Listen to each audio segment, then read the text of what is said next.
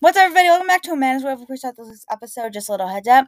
This episode was recorded back in March, and I'm not releasing it for you all. Just a little heads up there. What's up, everybody? Welcome back to a man's world. This week on a man's world, we had on Jim. He's an author. We talked about so many different things. Thanks for listening, and I'll see you guys on Throwback Thursday. Hi, everybody. Welcome back to a man's world. This week on a man's world, we have Jim. Hi, Jim. Welcome. Thank you so much for coming on. Oh, no worries. So, can you introduce yourself and tell everybody a little bit about you and like your work and like the like radio show industry and about your books?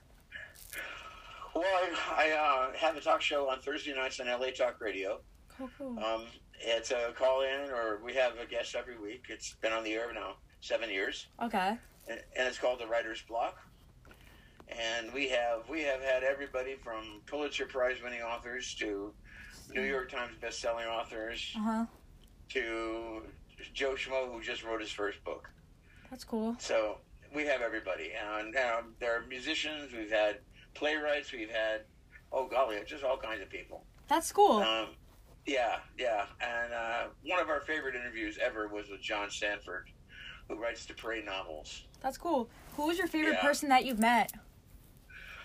Personally, Yeah. oh, I, I golly, I, I like them. I love them all. They're great Yeah. in their own way. Yeah. So I mean, I, that's been in my studio. I would have to say. Yeah.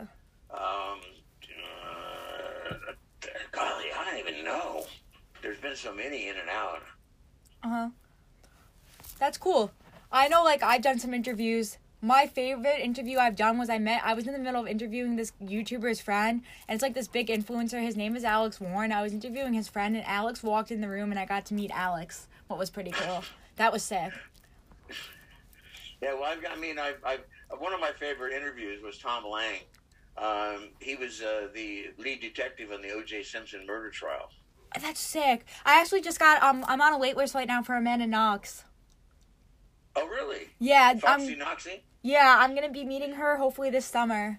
I she email I emailed her like her email business email and she told me she'd be available hopefully this summer and try to hop on if she could.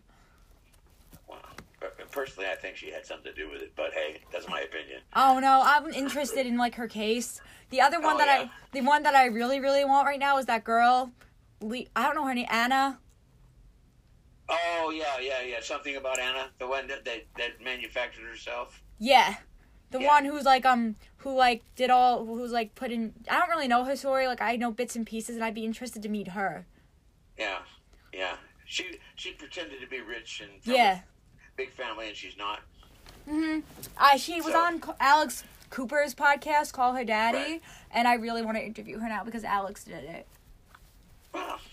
So now I have to Then go ask for it. you, how did you get into like all this writing and like doing the radio show and everything? Like I know I Oh. started by accident, so Um, I, I- you know I got into it by by um, well b- b- the writing I got into in 2008. Um, I wrote my first book um, Mhm. called The Hunter, and from there it's just boomerang into 15 books now. that's cool. Uh, my last one is um, I sent you think I sent you a cup. No, that's not my last one. That's my second to last. It was Jonah Blue, and I, uh, my very last one was uh, Jefferson's Chance. Oh, cool. And I'm working on another one now called Ranger. It's about a Texas Ranger. And um, radio, I was on. I was on a show in uh, the San Fernando Valley. hmm Uh, when I worked in California, and I was on. Every time a new book came out, they invited me on the show. Yeah. So I said, you know, we probably need to put together a show that's just for writers. Uh huh. So the co-host of that particular show, um, and I got together on, a- on an evening, and we had dinner and a few margaritas, and you know, margaritas and dinner and talking. It was- Anything can happen. Well, it did. The writer's block came around, and and we got uh, LA Talk Radio to sponsor us, and and uh, we're on their air. We're on their airtime, and That's and uh um, we got uh, Creative Edge uh, Publicity as sponsor, huh. and so that's. I mean, it was- it's just things that's folded in. That's cool. I know. It's funny how I started. I originally started daily vlogging my life on an Instagram account. S- I stopped doing that for like mental health, and I had a really big following before I removed it. But I think during quarantine, I was bored. So I used to interview random strangers off the internet, like people I'd find online. I'd hit them up and see if I Yeah. could interview them. So somebody told me to start it into a podcast. So I released my trailer and I wasn't planning on uploading an episode, but then I found out I was on Apple Podcasting without putting myself on Apple Podcasting. so I was like, you know what? Maybe I'll do this. So I went and um, did my first interview with Ireland Bennett, and from there I just kept on growing a platform, and now I'm here. Well, I've told my well, my publicist is uh, Mickey Mickelson from Creative Edge, Mhm. and uh, we have a we have a meeting with him every month, with the first Monday of every month, because he's also the publicist for our publishing company, which Yeah. is Tuscany Bay Books. Yeah, And uh, and you sent Mickey emails, so you, sh- you know who he is. at least. yeah. And um, you know, he, he just said, "Hey, you know, do Hmm. what you got to do, and just let me know." Yeah. Well, it's funny. I- Usually when um publishes, people reach out to me to, to get like other people on their podcast. After I say my age or send my bio, they're like, "We're not working with you because you're 17." Why? I don't know. People in like the industry tend not to like bigger names. Tend not to like to. Well, take that back. I've worked with a lot of bigger names, but like bigger brands tend to turn me down because I'm my age. Right. But like right. I have Well, worked. And I with, think a lot of it. I think a lot of it has to do with the fact that there are a lot of podcasts out there, yeah. I think and one from a 17-year-old probably is not going to have the impact no. right now that it probably should. Well, actually, I have almost seven thousand views. But yeah, I mean, well, my my radio show we started our first broadcast Yeah. at 1,500. Yeah. Um, after seven years, we have over 600,000 listeners. Yeah.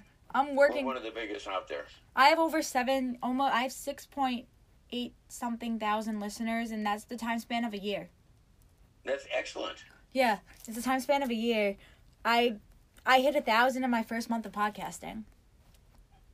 Yeah, I um, we interviewed two young ladies that were still in high school Yeah, um, two years ago, and um, they were publishing their very first magazine, hmm and it was a slick it was a slick magazine, all color fashion. It was absolutely well, just totally well done. yeah, So we brought them in on a special night and had them in for a special special show, and uh huh, they're 17, 16, 17. hmm But that doesn't mean you're not smart because you're 17. No, no. Okay. I've worked with tons, tons of brands. You name it, I've done it. I've worked with Barstool, MTV, um, BuzzFeed, React, etc. I've interviewed a lot of producers, directors. I have a lot of unreleased episodes coming out with a lot of bigger names. Uh, Like you name it, I've done it. I don't know. I started my high school's podcast trend too. did you parasail yet? What?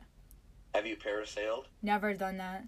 Oh, see, you haven't done it then. No. Haven't done everything. No, well, when it comes to podcasting, I've done a lot. Like you know, COVID was a co- COVID was a positive Well- thing for me because I created my platform.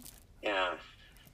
COVID put a put a just get a kink in everybody. It really did, honestly. You know, looking back at it, my mom tested positive the day the whole world shut down. Oh yeah. Yeah. You know, it's- well, my son and daughter-in-law were both positive not too long ago. They've gotten their their boosters and their shots. but Yeah, They didn't get sick. They just were positive. yeah. My mom was super sick, like the sickest she's ever been.